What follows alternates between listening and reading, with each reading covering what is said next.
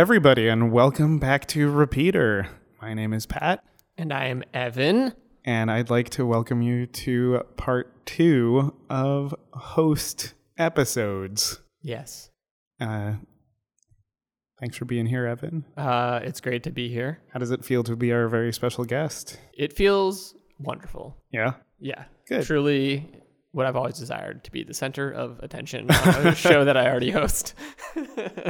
well, it's only taken you two years. How long have we been doing this? yeah. Two, Two. years. Cool. Something like that. It's a nice slow burn. Yeah, right. Really tricked him. um, but no, very happy to be here. Indeed. Um, second of our our back to back host episodes. Yeah, no, this is it's been fun so far. Let's see, if we can keep the momentum going. Yeah, it's good to see you. It's good to see you. Too. Maybe too. people don't realize, but um, this is the first episode of this podcast that you're hearing where Pat and I don't live together.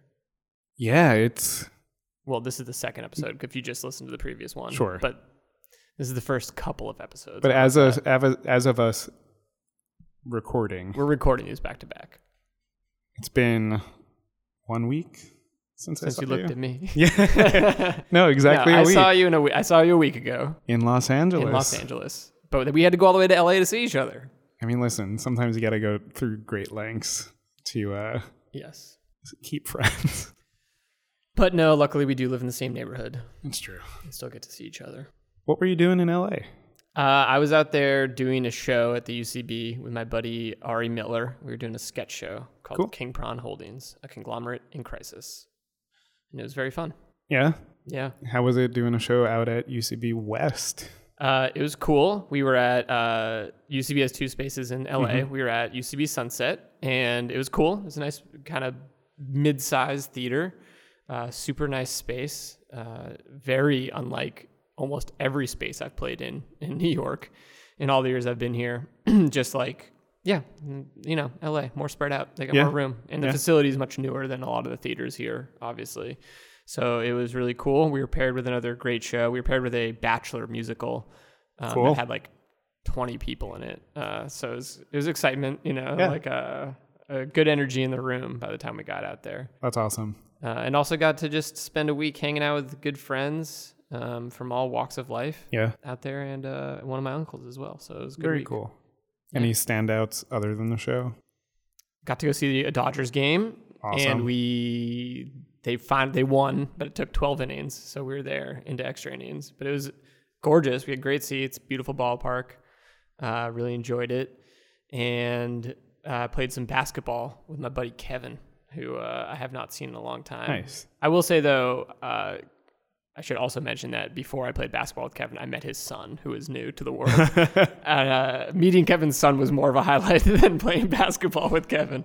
uh, Did you like dunk on Kevin? Uh, no, but I cannot wait until his son can dunk on him. That'll be the coolest day uh, ever. Is uh, when Kevin gets dunked on by his Yeah. son. Yeah. I hope it's sooner rather than later. Like I hope his his son's like Yeah. a twelve year old who can dunk. That'd Yeah, I mean, cool. I'm sure he's on that trajectory. I I think so. Yeah. Got a ball in his hands, you know, three Sure. months old. Yeah. Make it happen. I mean, that's how that works. Yeah, Uh, just practice, practice, practice. that's all it takes. Cool. Well, Yeah. I'm glad you had a good time. It was good to see you. Yes. Uh, but now we're back in New York, and I'm curious what you've been listening to recently. So one thing I've been listening to a lot in the last uh, week or so is um, this song by this duo, I think, band duo, who cares, called the Cactus Blossoms. And these guys are a um, kind of a throwback country act, similar to like almost like the Everly Brothers or something. And the first song on I think what was their last album is called Stoplight Kisses, and it's like this very kind of uh, it's very kind of bright little country song about uh leaning over for a kiss when you're at a stoplight. So it's it's very sweet. That's adorable. Yeah. Um, and the whole album is really great. I, I like them quite a bit. They're right up my alley. My buddy Louie uh, recommended them to me when I was at my 10 year college reunion a couple weeks ago. So it was a good good pickup from an old music bud Nice. who uh, we were kind of just batting batting back and forth recommendations for a while. So yeah, that was Nice. great. That's like the best way to do that. Mm-hmm. Good way to catch up too. It's Yeah. Like, what have you been listening to? It's like, well, uh, actually, I'm kind of on this kick right now, or like a couple years ago, haven't seen you in a while. I was into this. This is build a real good playlist off of that. Pretty much, yeah. What about you? So I've been listening to the new Courtney Barnett. Tell me how you really feel. Uh, it's a lot of fun. Saw her play with Kurt Vile. We went a while ago, uh, and that was great. She's an incredible player, um, and I really like. I like the controlled chaos of the way she plays. Um, anyway, it's a really good album, and there's a song on it called "Nameless Faceless," and I think it's a great song. It's a lot of fun, um, and it's pretty clear about the message that it's trying to send. And I think that it's very important that these things are being talked about, um, especially in an artist who's doing as well as Courtney is. Yeah. Um, and it there's definitely like a moment in the song of just understanding what my experience is walking around and how I don't have the experience of other people. Uh, just the lyric. Here it is. It's the I want to walk through the park in the dark. Men are scared that women will laugh at them. I want to walk through the park in the dark. Women are scared that men will kill them. Yeah. And, you know, I think it's easy to feel like, well, yeah, I mean, people are scared of other people. Um, but I, it's nice to hear that in such like a clear way because I'm sure I've been scared in a park, but it's not a frequent thing. Yeah. And to have some an artist that has a platform like this to have these songs that are able to send these messages out, I think is very important and uh, it's great. Yeah, Really. I mean, it's a powerful uh, line, and it does immediately give you that perspective of like, yes, right. Uh, uh, we have the privilege of walking through the world, generally not fearing, fearing for our lives, and women uh, often walk through the world generally fearing for their lives, Yeah. uh, and that is something that you know, obviously, we have to be more uh, tuned into in our day to day lives because that is the type of thing, man, where like you see you see somebody cross the street from you and you're like, oh, that's weird, and you realize like, well, fuck, man, most of the world has been like trained to avoid us because we might kill them. Yeah, and you know something that I hope happens for people um, is that maybe it opens some eyes yeah, just to think like, right, this is a different perspective of somebody that lives a life that I have no experience in, yeah, um, and it's good to have art that does that. yeah. And Courtney is so crazy adept at putting that song, like the lyrics in that song, that line, and many others, uh, into this tune that is like so catchy, so upbeat and fun. Sure. that it's like how can you not want to sing along and like legitimately learn all the words to it you know Yeah. um and that's gonna make it sink in i mean she's incredible in that way Yeah, and that's the controlled chaos that I really enjoy because you can have these songs that are just not I don't they're just a little more simple and just light and they they're good just kind of folky Yeah. indie rock songs. Um but then there's another song on there that is just like this massive rocker that's just going to punch you in the face called I'm not your mother, I'm not your bitch. yeah And great song. also does not mince words. I love that. yeah no Uh, but anyway, I'll stop talking about that because I want to know what song you brought today. aha uh, i would like to talk about somewhere over the rainbow by IZ aka i will not be able to say his name israel khan i don't have it in front of me kamanawake ole something like that a very long hawaiian name informally known as IZ. Cool. let's give a uh, listen to it.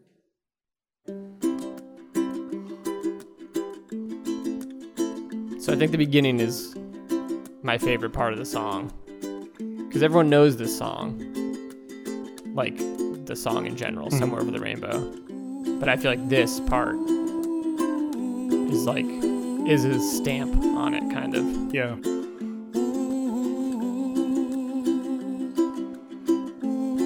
You get this voice out of this guy that's just awesome It pairs well with the ukulele. Yeah.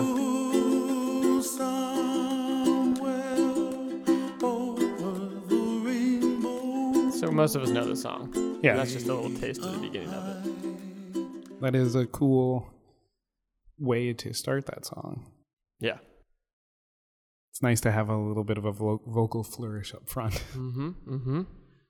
Um, so here's where this is the part of the show where I guess correctly Cool. why you picked this song. Um, I happen to know you come from a musical family. Um, you have a lot of instruments in the house, and I feel like your parents probably had a recording of this. Um, maybe on a compilation, or maybe they had heard this song and went out and bought this album. Um, but I feel like maybe this was an album that went on on like a Sunday afternoon, like yard work had been done, and let's just like chill with the family and like maybe pull out a ukulele and like try to learn it. Mm-hmm. Um, maybe that's too specific, but I to me this my guess is that this was kind of like a family affair with this song, and you have some connection to your younger years. Yeah. Um, I would say that you are uh, vaguely very correct. But specifically, I have an even more connected memory to this song Okay. involving my family. So you are absolutely correct in the sense that uh, this this uh, this album that this was on, and a, maybe one or two other IZ albums were in my house growing up, and they probably would be put on on something like a Sunday afternoon or Saturday afternoon, or maybe if we were like up at the lake in Vermont or something like that. Um, but they were specifically my mom's albums Mm-hmm. uh, because my mom grew up in part of her life in Hawaii. And so I think that, um, so she, her family lived in uh, Northern California for like most of her early childhood and then relocated to Hawaii at a certain point and then moved back to Northern California. So it's like most of my association with my mom's family is Northern California, but there was this weird period of time, you know, years before me, where that part of my family lived in Hawaii. And I think that uh, because of that, my mom always had some Hawaiian music sitting around the house. And Iz is kind of, at least in like the 90s, uh, he was sort of like the national treasure of Hawaiian music. He was kind of like the big deal. So we had a few of his albums sitting around. And if I'm not mistaken, I think this version is from the album Alone in IZ World, which might be a greatest hits of some kind or something like that. Um, but also, this song pops up on a couple different albums and a couple different versions. It's like famously a a song where he like he had really really bad sleep apnea. He was very um, obese man, and so he couldn't sleep a lot. And I believe the story goes that he just like woke up in the middle of the night, called his driver, called the guy who ran the studio for him or could open the studio or whatever. And was like, I want to record a song. And he like showed up in the middle of the night and did like six takes of this song just with his ukulele and then just went home. and that was it. And it's become easily his most famous song. Uh, people often know this from like movies and that kind of stuff, commercials, I'm sure, and whatnot. I think the for our generation, I think the biggest movie it was in, it was used all the time throughout um, 50 First Dates, the Adam Sandler, Drew Barrymore movie, uh, which is like, gives me a real hang up uh, when I describe kind of like why this song matters to me. But so I've always, I'd always kind of liked IZ, and he'd always sort of been this family thing. Um, and connected pretty directly to my mom because of the Hawaii thing. And so, uh, but this this this song kind of like solidified its place in my heart um, after my mom died. So she passed um, when I was a freshman in college, and we were like home for a few days. There was you know a lot of stuff happening, obviously, getting preparations, and I think we were borrowing a car from someone, and at some point this CD ended up in the car. I think like me, my brother, and my dad uh, grabbed it on the way out of the house, you know, and we're just like, oh, one of mom's CDs. Let's like put it on in the car. And what I remember distinctly is it was on as the three of us were driving to uh, her funeral. And we pulled up in front of the church. I think as the song started playing, and you can just kind of like imagine like what we just listened to of just Mhm. this like solo ukulele coming on and then this guy this huge guy singing so sweetly um and then he's singing these lyrics that are you know you can interpret somewhere over the rainbow kind of in many different ways but certainly there's some kind of illusion potentially that you could read into like the afterlife or like beyond the veil or Mhm. something you know like that. And um and we pulled up like i said we pulled up to get out for that like as that song was starting and then we just sat there and listened to the whole song.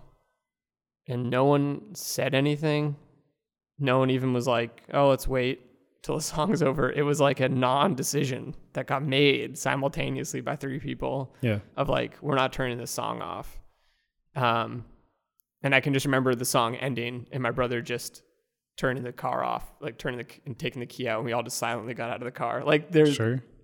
a totally unspoken of moment Yeah.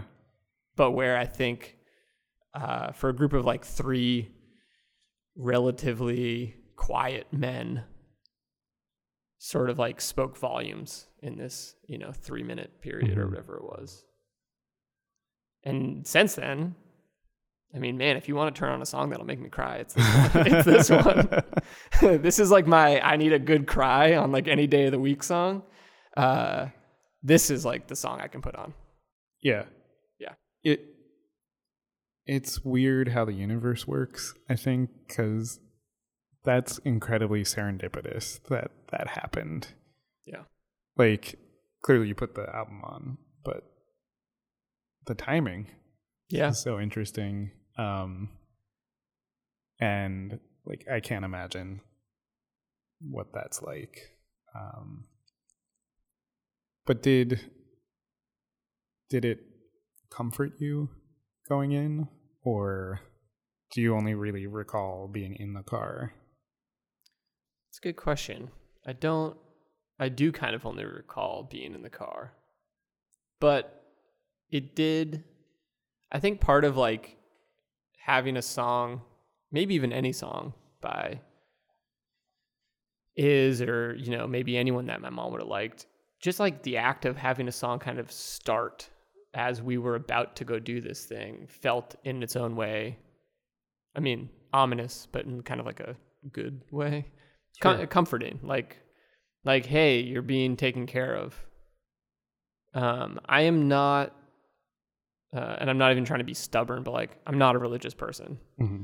it doesn't mean i don't occasionally see significance in things you know uh, and that was definitely one of those things where i was like oh okay maybe like stuff's connected to some degree and maybe uh, we're the you know as weird as it is but it's like maybe the three of us aren't alone in this like maybe mom's still floating around a little bit Yeah. kind of like looking out for us um, or at least like letting us know that she's cool or like or like we could be all right you know like Sure. whatever you want to mean you want to take from the moment honestly probably changes on my the day to day of like how i'm feeling yeah. but there's something there i think that is sort of in that world of like ethereal connection yeah yeah and i don't want to like put too much on a moment that's No. not mine but um it does sound like it also helped sort of solidify like right it is the three of us um Yeah. because you're not alone in it like you have each other and that's great and you have this memory you can kind of look back on uh or use this as a way to look back on your Yeah. memories which is cool that's like a, a very special thing to have Yeah, especially so much of that time, like that week or whatever, was a real blur. Um, because right out, so my mom died in a car accident, and right afterwards, my dad and I were both in the hospital briefly. Uh, my dad for a little bit longer than I, and sort of like we're getting rides everywhere. You know, like we're being taken care of. So there's not a lot of like, there was not a lot of um, conscious decisions being made at that time by at least my dad and I. I think my brother probably was making a lot of decisions and having to deal with a lot of stuff. But so yeah, there's a lot of that stuff. It's like I don't, I barely remember, you know. Yeah. And there's all these, there's there's a few moments here and there. Um, like I can remember like a couple moments in my house, maybe between services, or maybe before services started. I can remember a couple moments at the wake, Mhm. a couple moments, one or two moments like in the funeral. But in general, this is like the most crystal clear thing. Yeah. I think because it's tied to a song, you know? Yeah. Yeah. Yeah, I mean that's great. That's special. Um but I met you years after this. Mm. Uh, I unfortunately didn't have a chance to meet your mother. Yeah. What was she like? Uh, it was funny. Um, just before we started recording today, my boss, a meeting ended, and he looked down at his phone and he said, "Oh, it looks like there was a big brawl between parents at a youth soccer game. I gotta watch this." and I was just like, I was getting up to leave the room, and I said, "Like, oh, that was my mom." Like, my mom used. My mom got kicked out. She got kicked out of a youth basketball game once for yelling at the refs. Uh, she used to give umpires such a hard time at baseball games. Uh, but she was otherwise a very, uh, a pretty like calm person. um, but I think it's indicative of she liked sports, but she also liked my brother and I. And my brother and I played sports growing up yeah. and she was not a casual fan. She knew the games super well. She knew all the rules. She would, if it was baseball, she would basically always be keeping score, like herself on the sidelines, and know what was what. And so she was intense about it sometimes, you know, like she, and she wanted us to do well. It wasn't even just like she d- didn't just defend us, it was the team, you know. Yeah. And if we sucked, uh, we sucked. Uh, didn't mean she was going to defend us. uh, or if we were wrong, she'd tell us to shut up, probably. You know what I mean? Like, um, she was pretty fair in that way. Yeah. Uh, but yeah, those that was like a lot of the the good stuff. My mom, she liked to, I think, I mean, I think there was always a slice of that Hawaii life that never left her. Of she hated winter. she lived outside of Boston for the majority of her adult life. She hated winter.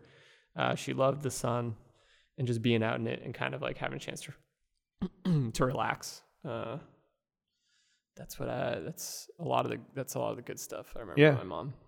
She dug music. She liked. Um, she definitely supported my brother and I in all of pursuits artistically and stuff like that. Because I think she had, she had sung and maybe played a little piano when she was younger, and she did like school plays and stuff, musicals. Mhm.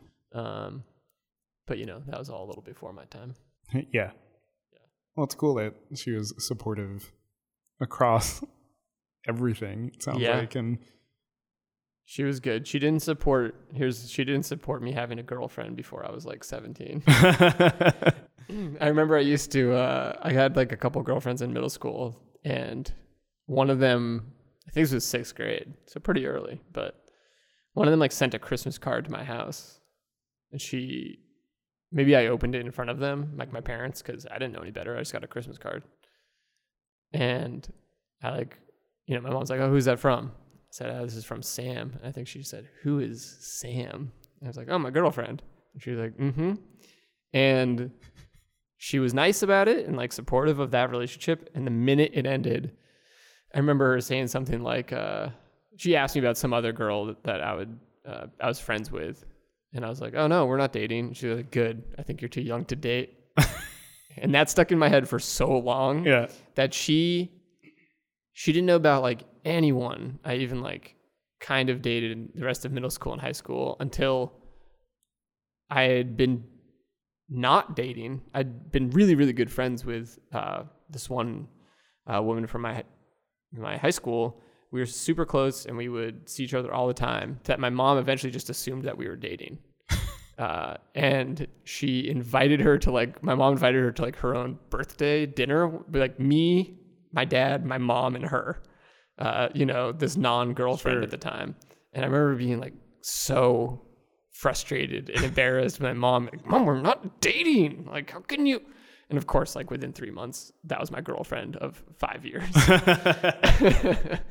uh, so, So whether my mom something. was yes, uh, she, maybe she was just going to bat for my friend, my Yeah. my, my my not quite girlfriend.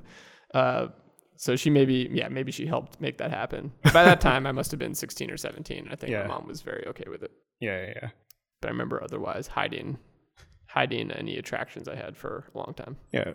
She sounds wonderful. Like I like how I like the idea of like Hawaii chill, but like has the convictions to the point that I will get thrown out of this basketball game. Yeah, I don't know. She used to be able to turn on a dime, and I really, uh, I don't think I knew because I didn't really know her as an adult. It's hard to like try to figure out where that came from because my perspective was probably just so different. I mean, she would also like, I mean, man, if you were being, if you were a neighborhood kid being a huge pain in the ass, like going cutting through our yard or playing like too much roller hockey out in front of our house. I mean, you did not want to cross my mom. She was like a huge pain in the ass to deal with. And so I think at that time in my life, I was like, if she was like yelling at the other kids in the neighborhood, I was just embarrassed, you know? Yeah. Um, and I didn't really know why she was doing that. Like, like, oh, come on, mom. Like, they're just because I'm not out there, like, doesn't mean they're up to no good or anything like that. I'm sometimes out there. Like, that's also my group of like neighborhood friends. Um, so there was that aspect of it I never quite understood. I think she was often stressed out, which is probably why she liked relaxing so much, but also why she kind of had like a bit of an edge to her. Sure. Is I think she just generally lived a pretty stressed out life and sort of like worried about a lot of stuff all the time. Um, so there you go. That makes sense. I think, I think she's stressed out. She loves to relax, and she also gets fired up pretty easily. Well, especially like if you have Hawaii in your past and you need to deal with a Boston winter. Like I imagine there's a lot of not fun with uh, digging out cars and stuff. Yeah, I think there's a lot of like, why the hell did I move out here type of, uh, type of thing, uh, which is yeah, which is interesting. But uh, but yeah, Yeah. she's she's also um on our our last episode we talked about the Beach Boys, and she's definitely the reason I knew the Beach Boys growing up. Yeah. Uh, I don't think you could escape being like a teenager in the in California and Hawaii in the '60s and not be very into the Beach Boys. I think it was legally required. Yeah. Would would she show you music? Like walk you through the story of it or just kind of put it on? She more put it on and probably deferred a lot to me and my brother and my dad. Like whatever we wanted to listen to, Mm-hmm. As long as it wasn't annoying, she was probably cool with. And my dad listened to a lot of music. Um, although at that point, kind of like in our childhood, that was a lot of just straight up country music from uh, the time from the 90s. And so, yeah, I don't know. She never really put stuff on in a way of trying to show us anything or like dictate anything, I don't Mhm. think. But she kind of had her music, and often her CDs would sort of be in like their own little section away from like my dad's huge CD collection. Hmm. so sometimes actually her CDs were easier to pick through because they were always kind of just like there and and out, whereas my mm-hmm. dad's were more like in a drawer that I like was packed with stuff, and I'd have to like pick through them. So yeah, it's interesting. I actually talked not that long ago on the show about this Bette Midler album that I had mm-hmm. listened to. That was just like the most insane collection of genres I've ever heard. And it was an old CD my mom had. Um, Yeah. That I like. That's one I don't think I ever really listened to because at whatever age I came across it, I was like, oh, I don't listen to Bette Midler. Bette Midler's lame as hell. Yeah. Um, and my mom probably would put it on occasionally. I just didn't really like it, right? But now as an adult, I can listen to that, and it's not like that album's not going to find its way into my rotation really. But I'd certainly get why she liked it, you know. Yeah. Like, and I get what's cool about mid '90s Bette Midler. Sure. Like, uh, the stuff makes a lot more sense to me now um, as an adult. But yeah, she uh, no, she just kind of she gave us music by osmosis. I would say yeah. because also her record collection that's where like the beach boys were Mhm. and she definitely liked pop music a lot more than my dad um, so and at my youngest ages, pop was like a huge part of what I like. Michael Jackson was the king, and I loved him so much. Yeah. And I think the Michael Jackson stuff we had was predominantly my mom's. Yeah, and like finding music through osmosis like that is a great way, especially as a kid, because like you don't really have access to anything else. Or at least when we were kids, like it was CDs. That's it. Or cassette tapes. Yeah. I also think, um, like in retrospect, I probably wouldn't have thought of this at the time, but you kind of want, as an adult now operating in the world, it's like you kind of want to be able to be aware of how you're putting music into people's lives Mhm. and that there are different ways to do it because my dad was definitely a like you should listen to this type of dad and even more so of like oh that shit you listen to is garbage this is real music um whereas i think my mom like quietly didn't like a lot of the stuff that i wanted to listen to as a teenager and Sure. quietly still put on her music. You know what i mean? And uh, both approaches get me to listen to stuff. Hmm but you have to kind of know who you're talking to and you- you have to pick your spots. Um, because there was also certainly a period where i think i was listening to like some whatever punk music uh, probably pop punk.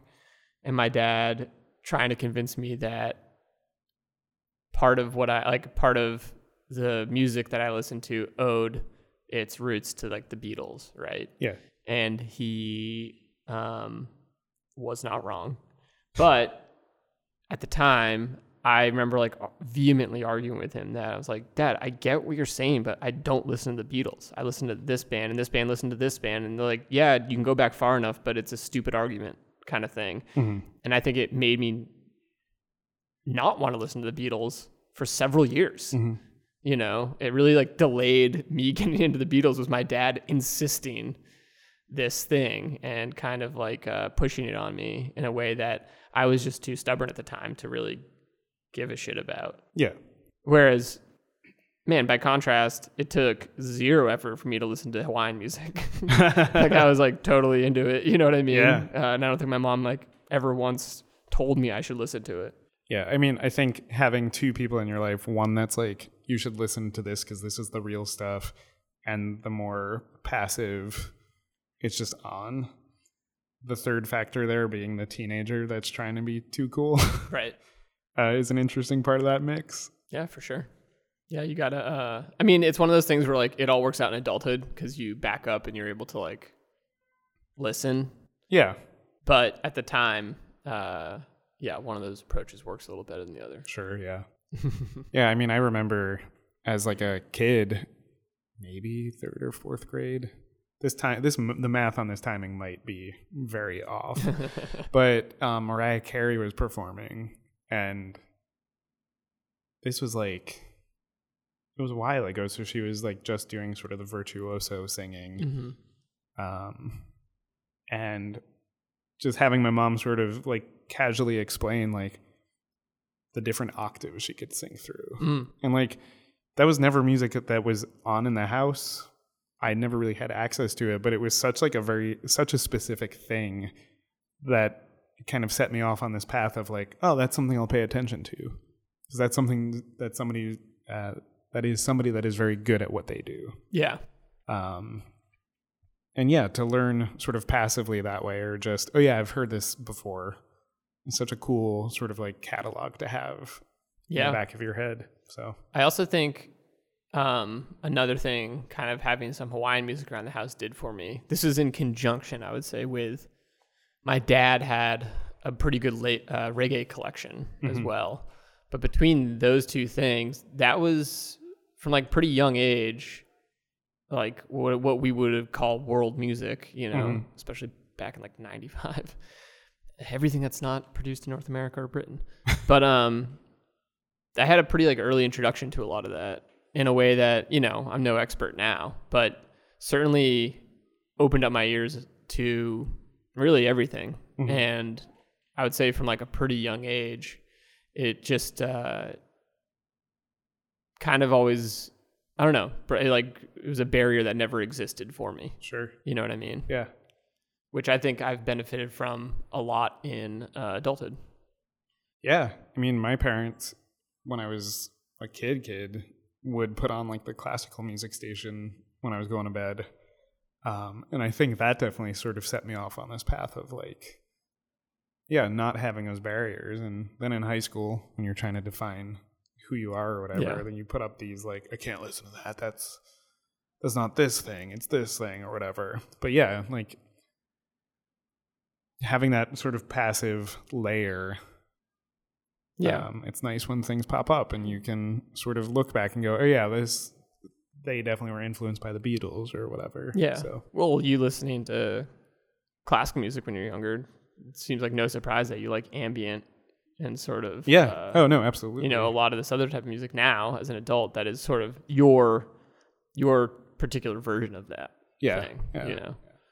Yeah, I think that makes uh, a lot of sense. yeah. And it sounds lovely to have a house where you're sitting around just listening to Hawaiian music. It's dope as hell. um, well, cool. Thank you for sharing all of that. Mhm. Um, those were wonderful stories about your mom. I wish I could have seen her yell and scream at a, an umpire. Some kind of official. uh, yeah, I mean, th- that was wonderful. So thank you. Uh, of course. And where can people find you? Oh man, I'm on the internet at eblarden, uh, Instagram and Twitter. That's where people should look. And I also perform regularly at the Magnet Theater, which is uh, a little comedy theater in Chelsea, in New York City. I'm on Wednesday nights with my improv team Body Work, and Friday nights with the Friday Night Show, a very aptly named show. That's convenient. Yeah. Um, and then you and I host this podcast that comes out every week. And we have a live show once a month at QED in Astoria. We do. So those are all the places to find out what's going on with me. Cool. Mostly uh, Twitter and Instagram. They'll give you Yeah. everything you need. That's how I track you now Yeah. that we don't live together. Yeah, you just got to look at my social, man. yeah, I don't call you. Nope. That's his last tweet. Um, cool. Well, again, thanks for being here. And to everybody out there, if you could rate, review, tell a friend, uh, subscribe if you haven't already, uh, that would be wonderful. And I don't know, maybe tweet us at Repeater Show. Tell us a song that your mom used to play in the house, or your dad, or the one CD that like you always hated, and then you listened to it recently, and you're like, no, this is pretty great. Yeah. Please reach out. Please do. Yeah. And until next time. Hit repeat.